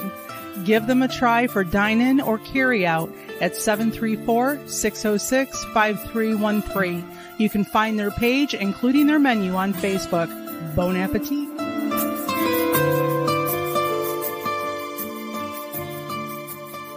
The ninth annual Contact in the Desert Conference happens the weekend of June 2nd at the beautiful Renaissance Resort near Palm Springs, California. Join me, George Noory, to discover what's next from speakers such as Graham Hancock, Richard Dolan, Nick Pope, Stephen Bassett, and over 50 other top researchers. Come make contact with new friends and discover the latest fascinating information from the fields of UFO studies, artificial intelligence, psychic phenomenon, and more. Reserve your seat now at contactinthedesert.com. Hey, everybody. Woo, what a show. What a show. It was such an intense show. Michelle had to step out for a little bit. So, Another day is here, and you're ready for it. What to wear? Check. Breakfast, lunch, and dinner? Check. Planning for what's next and how to save for it? That's where Bank of America can help. For your financial to dos, Bank of America has experts ready to help get you closer to your goals. Get started at one of our local financial centers or 24-7 in our mobile banking app. Find a location near you at bankofamerica.com slash talk to us. What would you like the power to do? Mobile banking requires downloading the app and is only available for select devices. Message and data rates may apply. Bank of America and a member FDIC. Hey, it's Kaley Cuoco for Priceline. Ready to go to your happy place for a happy price? Well, why didn't you say so? Just download the Priceline app right now and save up to 60% on hotels. So whether it's Cousin Kevin's Kazoo concert in Kansas City, go Kevin, or Becky's Bachelorette Bash in Bermuda, you never have to miss a trip ever again. So download the Priceline app today. Your savings are waiting. Go to your happy place for a happy price. Go to your happy price, Priceline. When you need mealtime inspiration, it's worth shopping Kroger, where you'll find over 30,000 mouthwatering choices that excite your inner foodie. And no matter what tasty choice you make, you'll enjoy our everyday low prices, plus extra ways to save, like digital coupons worth over $600 each week. You can also save up to $1 off per gallon at the pump with fuel points. More savings and more inspiring flavors make shopping Kroger worth it every time. Kroger, fresh for everyone. Fuel restrictions apply. I need somebody to help back everything up and keep things going here. And I know somebody is joining us, a very good friend of ours, somebody that actually helped us get things set up so we could get the Cousins brothers on here. So hats off to him. And I'm glad he's back from the dead. Richie, we're here. waiting for that guy to show up. Man, what is going on, my friend? How are you? recovering, doing well. How do I sound? Okay. Perfect. It just sounds weird in my head. I feel like I'm in a box. But uh, you're doing. up my speakers a little bit. I'll Oh. crack, you know, turn them down. And, Oh no, it's all right. Oh, oh, all right. Maybe it was that. But no, doing well. Uh, I back on regular food for almost eight nine months. I was just on basically eighty five percent liquid diet, and now I don't even like the taste of that stuff I was drinking. They did something to me. Is that Boost? Yeah, like Boost and, and Ensure, whichever one was on sale. So yeah, yeah, doing good though. Now, How are you? Oh man, hanging in there and uh trying to get my blood pressure to come down a little bit after talking to two of the nicest guys in this field, man. What a That was a good interview. gentlemen. Yeah, that was fun. Even though I've heard them and I talk to them and hear the same thing over and over, I don't know. I I'm just sitting there going, yeah, yeah, yeah, yeah. you know, it's like, oh yeah, yeah, it's Brent and Blake. I know. Yeah. That was a good interview. Well, thank you. Um of course we didn't get to like half of the questions that I had typed up, but you know, that's how these things always go. Um Yeah, so what it was great. happened to you, man? What what did they figure out what was wrong when You know, I'm diabetic, so uh, I, I don't eat 100% perfectly, although I do eat okay. You know, I don't do the fast food thing anymore. And, uh, And you're uh, very s- active. I mean, yeah, you work yeah. out uh, like every day. You're kind of like Every day. in those regards. Yeah, I think they call it digestivitis, something like that. It was the inflammation of your organs, your digestive organs, to be more exact. Okay. And it's like an infection, but it isn't. It's just they get inflamed and they get irritated with more the more acidic food you eat, which makes no sense because this happened almost two months to the day back on my birthday in March. And I thought I was over it. So if I was eating really well, what am I going to do now? I mean, is it going to come back? You know? So the doc said, no, I'm going to heal you. You're going to be fine, but you need to see a primary care physician. Just keep on it. You know, stay on top of things, make sure everything's on the up and up. They put the scope down me, up me, in me, and they said, there's nothing wrong, nothing bleeding, nothing cut. You know, so I'm on the mend and obviously I feel better. Just, uh, yeah, I want to get back in the gym. You know, it, I don't have a lot of body fat. So it, when you're not there doing any, when you're laying in bed for five days, uh, for me anyway, it, it deteriorates your muscle. Yes. You know, because because I was throwing up and uh, you know, it was, my body was going through a lot. So I, I lost probably ten percent, and that's a lot if you think about it. It was like a whole five six weeks of workouts. I'm so pissed, you know.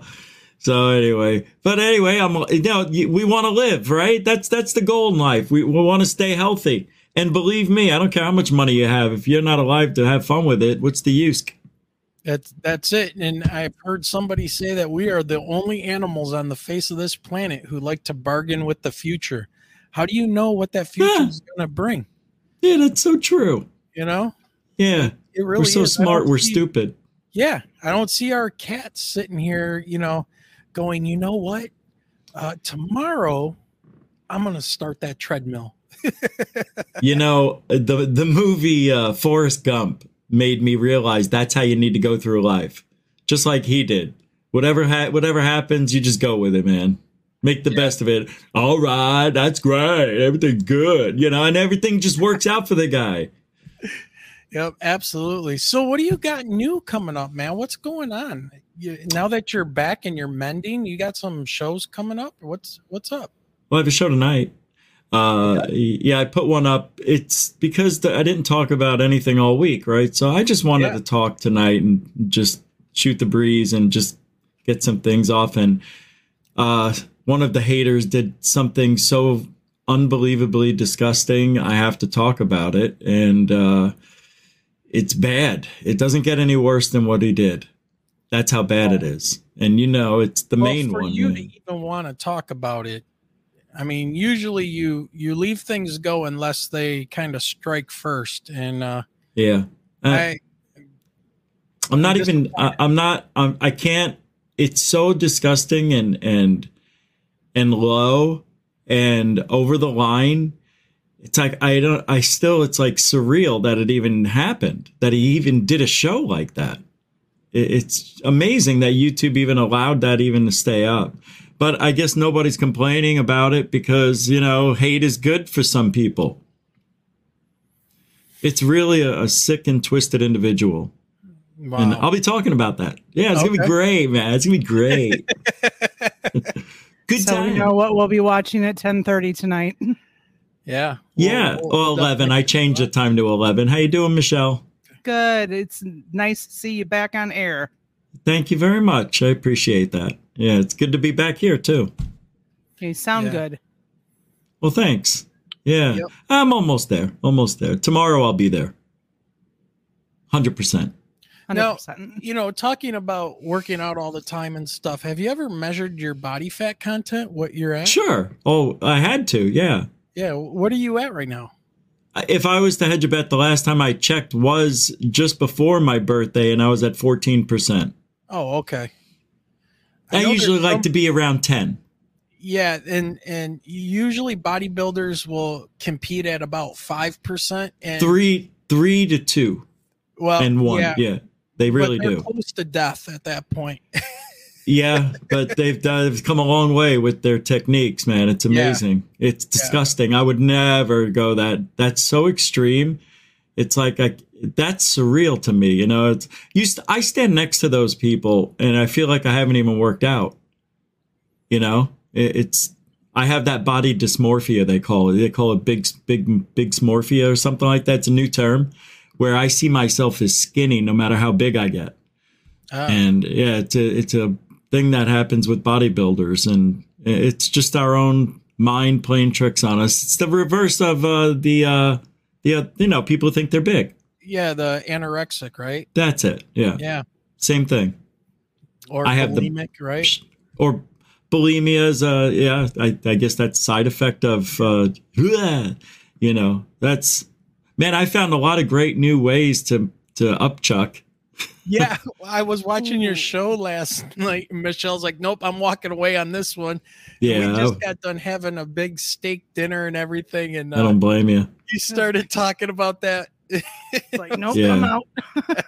Yeah, I wasn't gonna go into the full, you know, full evil is showing you how it worked, but man, alive, uh, I'm so sore today. Still, you know, just Oh, this yeah. side of my throat from my finger because I had a nail that grew really quick, and I kept jabbing myself in that little punching bag back there and all that. So I think I injured it a little bit, but I, I cut the nail off, and then I was fine to go hack again. But uh, yeah, it was pretty brutal. Never again. Hopefully not. Yeah, You're lucky But- that you have a voice today. yeah. I don't. Yeah, it's really amazing. But you know, I learned how to vomit without "Ah," screaming because there were people right outside the door. So I didn't want them to keep hearing me because every time I threw up, they'd come in. Are you okay? You shouldn't do that. You know, you're gonna rip your inoids. And I'm like, I know how to throw up. I've been doing this for two and a half years, and I did. I, I mean, I, they were frustrating. They were so on top of me as soon as they found out what was wrong with me, I couldn't get them to come to my room. It was like they I'm like, "Hey, the beeping thing and I need some water. Hello?" You know, and 20 minutes goes by and I'm like, "Can somebody please bring me something?" Well, we're we're glad that you are doing well and on the mend, man, and it's good to see you back at it. So, I was concerned, and uh, I had some Mm. contact me and and let me know what was going on. So I figured, you know, I'm not going to bother him. You know, just let him do his thing, and and we'll talk at some point. And here you are talking after Yeah. our cousins brothers interview. So And you know what's so weird? I very rarely have guests on that I forgot I had three guests lined up this week, including Guy. Yeah. And uh I, I didn't even think about emailing anybody or saying, Hey, I was out because I never have guests on. And then today when I woke up this morning and I still haven't emailed anybody because I'm scared now. It's been too long. I went too long. How do I tell these people I was in the hospital? I guess they're not going to believe me or believe me or go to my Facebook page, I guess, and see me there. That was one of the reasons why I post stuff like that because uh, I kept hearing my phone go ding, ding. And I had to turn the ringer off. And I'm like, God, oh my God, I have to say something. yeah, So I did, yeah.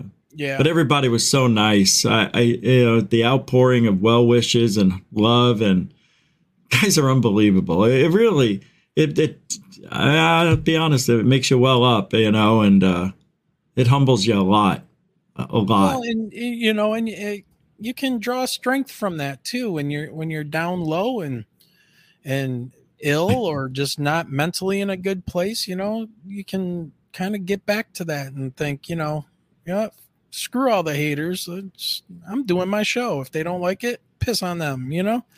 And you know, I don't even think of the haters anymore. The only reason Yeah, I know that's- you really you've really changed that quite a bit from geez what four or five months ago when when there was the you know alien addicts stuff that was going on and all of that and you were like you know what nope um um i'm done yet they still keep going They still do. You know, ufology's got so much to offer and they just want to focus on the negative. But I I know who am I to say? I did that for so long myself.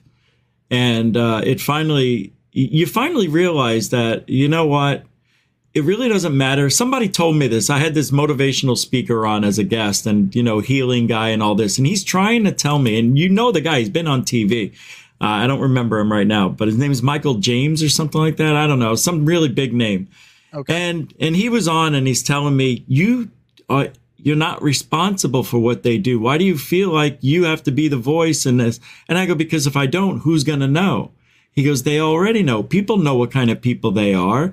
They just don't care. Like uh, everything has to run its cycle. You you can't control. You're just one person, and I know that sounds demoralizing, but it, it takes a Herculean effort to make change. And one person can maybe start the change, but it's going to take a lot of people to do it. And at that time, I didn't have a lot of people. So he's like, You're just killing yourself. You're stressing yourself out over things you have no control over. And I said, I understand that, doctor you know um but easier said than done sir. But I, I said i'm not wired that way. You know i have to say something. I have to. And the reason i have to because no one else is. That's why i do that's what goof on was about. That's why i started doing the az ufo show you know and way back in 06 it was just all about really telling people what's going on behind the scenes, what I experienced, how people really do not care about the truth in this field that you think they do, like Dolan and some other people that are out there. Champ, uh, yeah, I was going to say something, but they're just, they're, they're, I don't know if they're done and over with, but I think that it's time to move on. But I can't tell them to do that. I should move on too. It's been 20 years. You know, well, what have I done? I haven't done anything. Maybe a few people I've changed minds. I know because they've emailed me 10 years later and said, You were right. And I said, Yeah, I know. I hate being right, but you know, it's like you don't want to rub it in anybody's face, but you want to rub it in everybody's face. You know, not just one person. You want to let everybody know you were right. It's nice. Yeah. And it's easy to be right in this field because most of the stuff out there is explainable or it's man made. So, you know, the odds were in my no favor. Evidence, or there's no. no evidence, you know. yeah, easy. It's it's what pisses me off the most about what Michelle and I went through. It's like all I can tell people is how sick I got afterwards. Uh, yeah what oh, we saw, story. what happened, and the people that contacted us when we started that Facebook group out of the blue, telling us their stories and going, "Holy crap, what is going on in this state?" You know, and that's and, and we were talking to uh, Smoochie in chat, and you know, my my thing is is that no, we don't agree with every guest that we have on. That's not right. Oh yeah, I saw that comment. Yeah, yeah. Yeah that's not what we're here for. We're here to ask questions and then come to our own conclusions, you know, between Michelle and I, because it was yeah. Michelle and I that had this experience. And this is how this phenomenon seems to work is that it will present itself. Now, are they craft? Are they ours? Are they aliens? Who can say? But the way that it presented itself to us, and it seems to be very specific, or I shouldn't say specific, very different based on the people that see it. Yeah. And I don't know how else to explain That's it. it. That's it. You can't. Yeah. And so, you know, we just, I guess, I guess we deal with a bunch of stories and they could be lies, they could be true, but we'll never know until something happens where we have solid concrete evidence to to look at there's know? so much. I when i was in the hospital watching i watched a lot of these unsolved shows you know and oh yeah. all this stuff. And uh and then i watched it, some stuff i've never seen before some evidence that's just come out you know and i haven't seen it yet because the tv they get it and then they hold the rights to it and it never makes it to the internet so i'm like wow man that is really good. Uh, if that's fake, I mean, really, wow, good job. So there, I know for a fact because of my own experiences, something is going on that we can't explain. And I think you were, you know, saying that too. Everybody has their own experiences and that's all. That that's it. it you can't convince anybody of it. I don't think they have to experience it. I was one of those people that was interested in it but never saw anything until I was like 34. And then it was like, oh my god, it's was, real. Was that the was that the lights out in the? It was the, ball of light that came in. No, it was the ball of light that came into our bedroom. Me and my my Oh. wife's bedroom. Yeah, softball So size light. a paranormal Yeah, yeah, thing. yeah, yeah. But I was into the UFO thing at the time. So, but I've always been into the ghost. But the house we lived in, we found out the lady who owned it before buried her two dogs in the backyard planter. And I had captured them on as orbs. And I, ha- I still have the photo somewhere saved. And you can see the faces of two uh, Bichon dogs in each one of the orbs. Oh, that's weird. I mean, it's it's. I don't even have to tell anybody. I go, what do you see right there? Oh, it's a dog. I go, what kind? I don't know. It looks like a Bichon or something. I'm like, oh my god, yeah, yeah, you see it. So, isn't that weird? Yeah, oh, is. I love that stuff. Well, that's That's why like- I'm in it. That's just like uh, myself and my ex-wife. Man, when when her mom preserved flowers from my mother's funeral, and we got them back in the case, we set them on a counter, and and my ex-wife did this. Set it on the counter of our kitchen.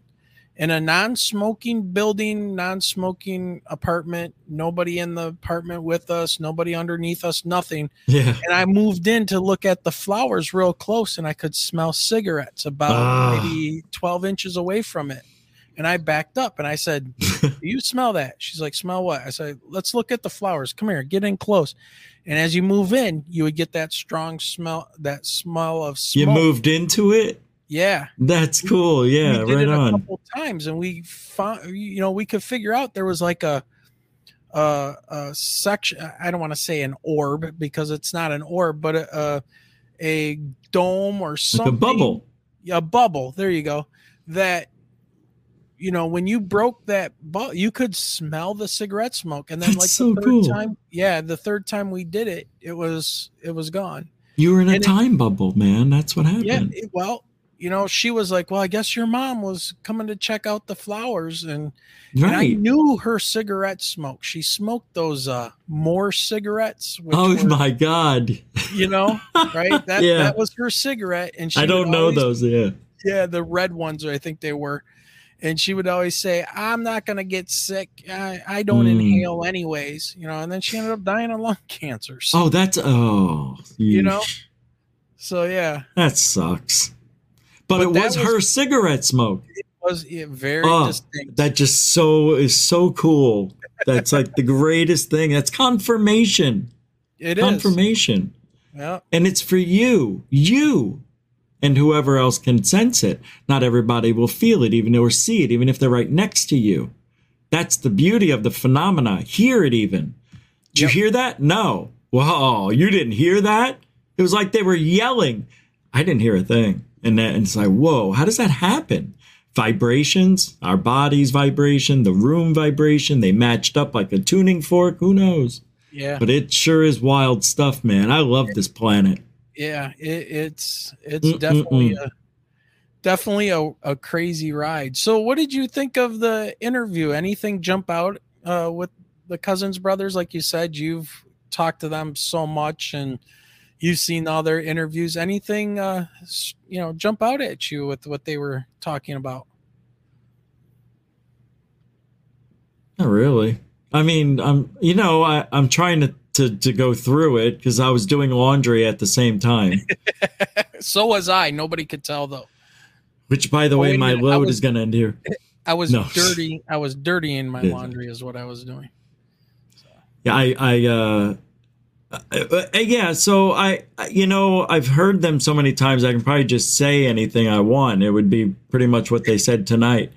they you know the, what they're doing is uh as a big channel is i think important and i think getting in uh pairing up with greer because they were officially on his channel you know if you go to greer's channel there's a video there with blake talking on it and you know so i mean they've integrated into each other which is a very, very interesting combination. Third Phase of Moon and Dr. Stephen Greer.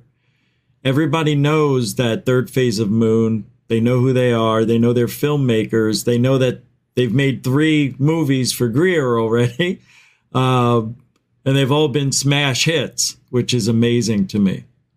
I mean, how amazing is that? These guys make these movies on almost zero budget and they, they just go through the roof. They're beating out hundred million dollar movies.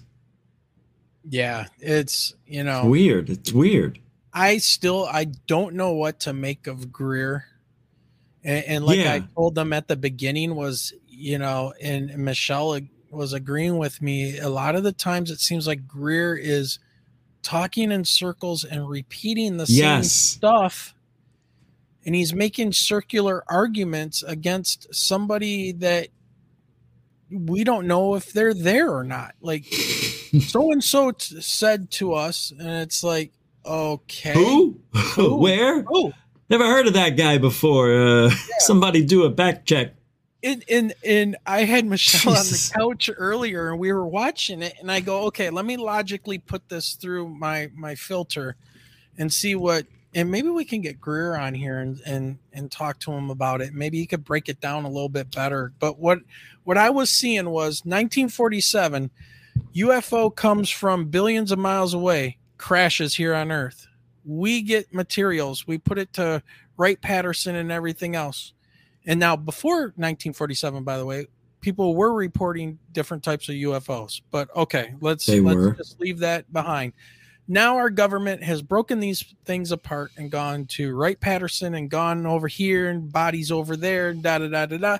They've been working on it for 78 years, and we have no weapons of destruction that we're flying over China going, listen to us. Right. But instead, what we're going to do is we're going to fly triangles and we're going to make tic tacs and stuff zip around in crowded airspace, which is an FAA regulation.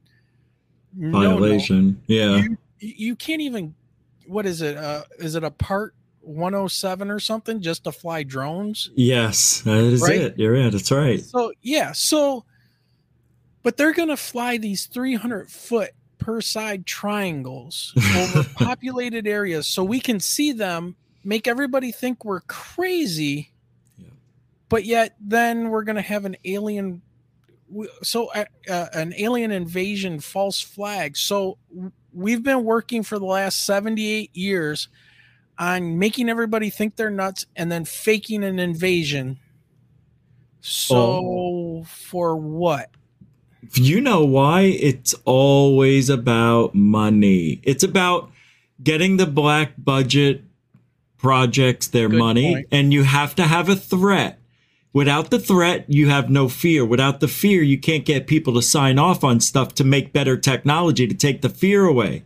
Oh my God, I better sign up for this. They need that funding to come up with new technology to, you know, fight their technology because they're ahead of us. And that's what it all comes down to. And if they put the alien twist on it, well, then wow, that ex- exponentially makes it more important because they could take us out at any time. Right. You know, it's like, oh my God, the aliens, they could just do whatever they want. Well, why don't they? Oh, we, well, who knows? But they're planning something. There's a threat out there. We don't know what it is, but you got to, yeah, it, it's for funding. That's all it's ever been about. See, I think Roswell's all BS anyway. And what? I, I, I was just gonna say, you know, I I listened to uh, a gentleman, Andrew Bustamante, who's a Sure. former CIA. I don't know if you've seen him. I But- do know the name. Okay. Yeah. He um really puts it out there and and this kind of backs up like what we're both saying.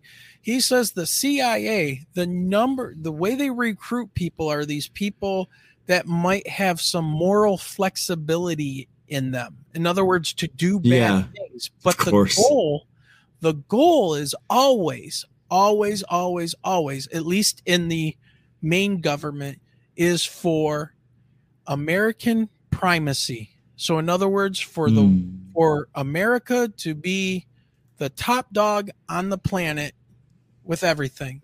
if we have these technologies, what makes America number one and primacy, you know, the top dog, if we can have a fleet of quote unquote TR3Bs hovering wherever we want them and nothing can touch them? We're the top dog. That's it. That's the end of it. So it makes no sense to me that the government would be working on this stuff. Now, maybe private contractors, you know, robots, General Dynamics, Yeah. AI. That's a Maybe. different story.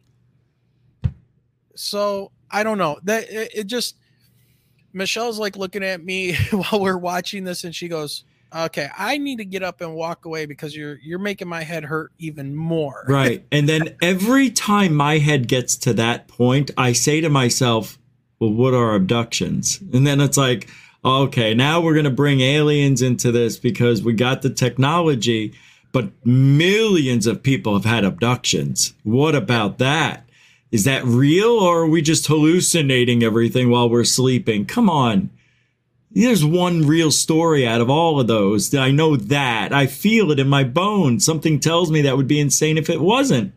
So, Well, I just wonder if somebody's feeding Greer, like if if he's Oh, on yeah. a list somewhere, and they're like, "We got somebody better than Lazar, guys. You ready? Doctor Greer, check this out. It- let's let's feed them some information, and it could be it, it, should not be like CIA. It's against the law for them to operate in the United States, Right, okay? yeah, quote uh, unquote, right? yeah, okay, yeah, yeah. but it could be other countries. France Oh, yeah, has a very big uh, bone to pick with us, and they do intelligence operations against us all the time. Russia, Mm. China, Israel. I mean, there were Mm. people arrested not too long ago, naval engineers that were giving secrets to Israel, and they Mm-mm-mm. are in prison right now Hmm. you know things like that so i don't know i think something's going on with greer 100% and he may be onto some stuff um I think but Dorothy nailed it spot on. what did dorothy say Elizondo and Greer both having the same lawyer. You got to Yeah. wonder. uh, That, yeah, I didn't think of that. That's Yeah. right. yeah, that's, really like Good, good comment point, of the Dorothy. year right there. Yeah. That is true. Well, you know why?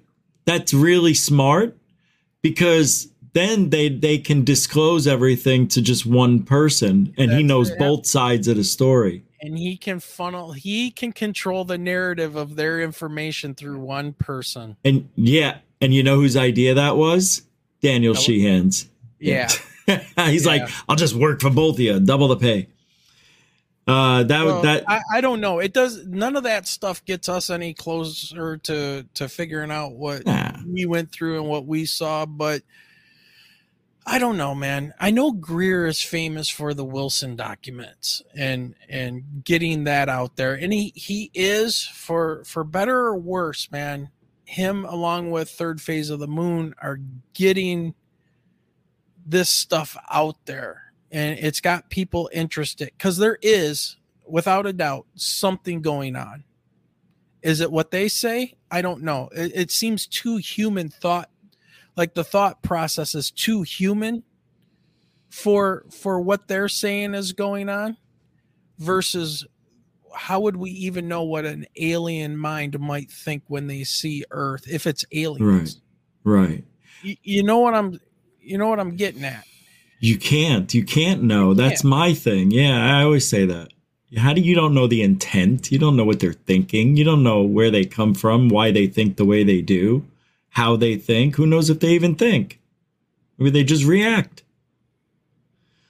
I, don't know, man. I, know some people have said the grays are like uh uh AI drones, Yeah, that too. you know. That makes a lot of sense, though. It if they can, yeah, it does. See, I, I don't mind sense. that. Yeah, I don't mind that. I don't because it doesn't. No, because if they have to, well, we assume they travel great distances. I don't think they do. I think they probably have either wormholed it, teleported some way or not. I do. I really do. Because it's so far. It, it would take thousands of generations and lifetimes, right? Yeah. Just to go yeah, at the speed of light, it would take that long to go somewhere that's worthy of, of life. So, or has life, I should say. But there's so many out there. How can that not be happening here in our own solar system? Correct. According to uh, you know some people, there's a million people living in our solar system, or more than that, on other on all the moons and stuff. I mean, how would we really know? I mean, you know, we unless see we things. You see strange looking monolith shapes on that one place. What is that? Io or I don't know what the hell that Yeah, moon is. The Um, Jupiter moon, yeah. something i guess maybe i don't know um yeah you know there's structures that could be on mars or the moon. I mean there's some really good evidence out there. And people have whistleblown whistleblown. And they said that they you know they were there when and were told how things were airbrushed. You've seen that documentary or that thing on unsolved mysteries. And they told and he said they just airbrushed them off the moon pictures and that's how they go out to the public. They airbrush everything. So Yeah. I believe they do. I believe there's a huge cover up. What is it? Who are they? What do they want? My God, it's it's got to be something so phenomenal that they can't disclose it to us because we wouldn't be able to handle it. Because I bet you if we found out what it was, we would want it so bad that we would probably do anything to get it. And that could cause people to go crazy. Imagine living forever Yeah. if they had that technology. I want to get that. How do I get that? Well, people will figure out a way to group together and storm Area 51, maybe. Who knows? Billionaires get together. You know, you never know what people will do. It's fun, though. Yeah, it's fun to speculate. and then we talk about uh, the underground military bases, the dumbs, you know, and then uh, talk about, you know, Oh, those have to be real. I mean, if you look Yeah, at of like, course. nuclear missile sites and NORAD in the mountain and yeah, Million on, those, those bases are real. Are they where people say they are? Well, then they're not very secret if that's true. you know they probably you know you can probably throw a dart anywhere now and hit uh some some place underground that's got motion in it under it but i think there's tunnels all under the us now i think that's the lot a lot of the booms people here in the southeast part of the united states they're just constantly doing stuff man it's are are they getting crazy. ready for a uh, extinction level impact? And maybe i think that is imminent it's imminent anyway it is. the big the big one is imminent which isn't really extinction level but the big one would be big um the tsunami would probably take out millions of people from that if there was one And then you have Yellowstone. The yellowstone's overdue by 60,000 years is it you would know right well how many years is it overdue Yeah, I want to say it's about fifty to eighty, some somewhere in Jesus. that range. oh yeah. i guess right and they yeah. constantly are talking about how that ground is rising, uh, yeah subsiding, and rising and subsiding. So, so wild yeah, Yeah. And it's active, totally active. You know, New Zealand, I didn't know they get earthquakes all the time in New Zealand. It's crazy over Oh there. yeah, that's on that uh the The Ring of Fire. the ring of fire Yeah. and, and that area is a big subduction zone where a big chunk of uh of oceanic uh crust is sliding underneath that whole area that's where you get the marianas trench Yeah. and so Uh, yeah, yeah. that's man that's really active yeah I was watching Drain the Oceans, you know, and they drain the ocean show us the Ring of Fire. And I was like, dude, this planet is alive. It is so awesome. There's Yeah. no way we, we can't, we can't, we can hurt the earth. I don't think we could kill it. I think we could kill it though if we launched every nuclear weapon and everything we had into the atmosphere, that would hurt it for a long time. But the Earth would still be doing its molten lava, plate tectonic, and all that other stuff. I don't you believe the Earth is alive? Uh, do you think Yeah. it's alive? I think it's alive. it's an organism An organism. Wow, it is, isn't it? it is If it's yeah. alive, It- it's a it's a it is a collection of different systems, just like you have in your body. Yes. That you know, it is. It, it is alive and it is an organism, and there are things that depend on other things to happen. Like you know, people poo-poo global warming and all that stuff. That's you Mm. know, I I, I understand. Right. I've looked at the data. The problem I have is is that most people don't understand that 70% of the planet's oxygen comes from the ocean. So if we do have a large influx of carbon dioxide into the air, it gets absorbed by the ocean and what that does Hmm. is it kills all the phytoplankton because the upper levels of the ocean are becoming more acidic.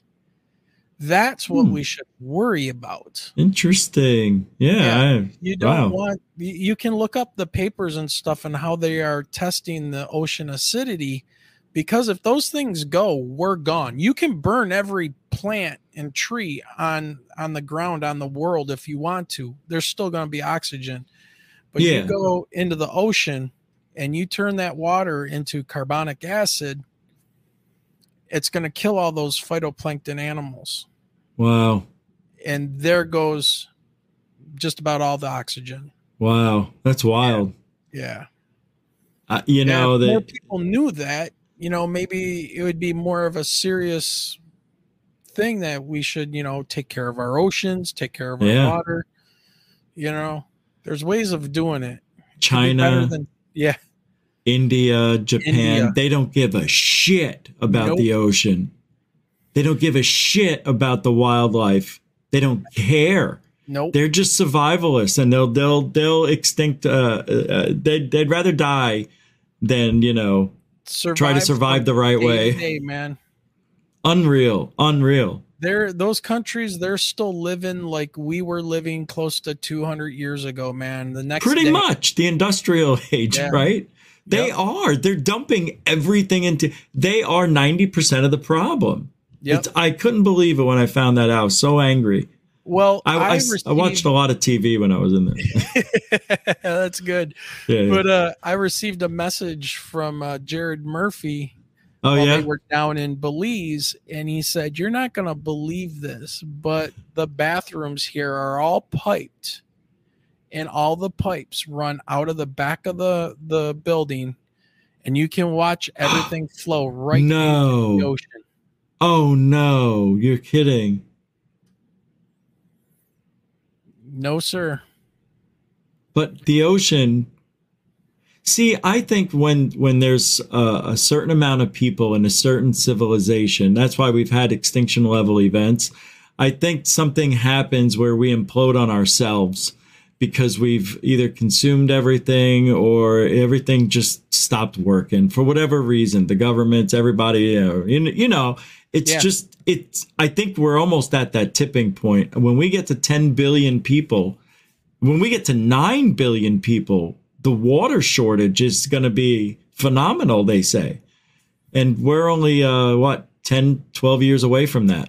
So Yep. I'm glad I'm checking out.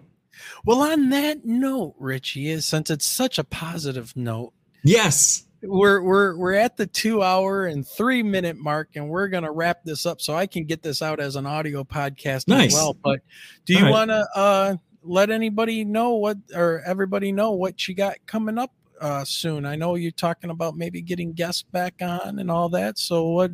Well, yeah, you know, I've got a couple of ghost hunts I'm going to do. And uh, Washington, what's going on in Washington, man? so I found out today I can get funding to go to Washington. So I'm probably going to go. So it's going to be incredible. Uh, that, so that's probably to happen. And then I'm to go to Miami, you know, uh, do some storm chasing. You know, this year's got a lot of stuff ready to go. And I've got the cameras all charged up. And tonight I got a little show just to talk about the week. And uh, that's coming up in about an hour. Exactly an hour. Yeah. All right. So everybody, you heard it here. Make sure you get over there to Richie's show in one hour and let's uh let's give Good one. some support and uh It's to be good. likes and views and shares and let's let's get that going. You'll see. But welcome back, Richie. We're glad to see you. We're glad you're healthy. You're on the mend. You know, Thank you for that. I, I don't know, man. Some days I just want it to end. You know, the, like I don't want to do this anymore. You know what I'm saying? But Yeah. Yeah. but you have to, you know, uh, talk to me after 20 years and then we'll see. Right. Right. It sucks. It, nothing changes. I just want change. That's it. Okay, I know we got to go. I'll talk to you later. Thank you All for right. having me on. It was nice having me. All right, Richie. Take care, man. All right. Good night, Richie. Bye, Michelle. Thanks. See you guys. Oh, Michelle, what a great show, man. I, I told you this was going to be a, a damn fine show. Damn good show. Damn good show. Not only did we have third phase Moon on, but we got Richie to jump on with us for a little bit and talk about things. And man, glad he's doing well. And, uh, you know, the haters are to hate. I guess they, you know, he's really renting uh space in their head for whatever reason i don't know if any of those people are listening to us or whatever stop just stop wasting your time and focus your energy somewhere better and uh move forward man stop stop living in that past and uh we can all move forward together so everybody in the chat room over there Janetta Angel, Straw Dog, Smoochy Smoochy, not Heavy metal sure. Dorothy. Yes, Bernie Miro. Thank you guys for joining us, and uh, we really, really like and appreciate you guys showing up for this one. Now, remember, next Saturday, no show, so we're taking that weekend off for graduation. But the following Saturday, it's Stephen Bassett. Once again, he's going to be on, and we're going to find out a little bit about what's going on um, in DC here soon. So uh, man, that's going to be really exciting. And contact in the desert and all of this. So, Head on over and check Richie out. yep. So, about what, 45 minutes, 50 minutes or so? Yeah, Get over there to something like goof on. All right, Michelle. This was a damn fine show. Damn fine show. Love Have- this show. Have a damn good night, everyone. And remember, everyone, those, Diane. those damn eyes To the sky. so ridiculous. All right. We, we just need to stop. All right. Bye, everybody.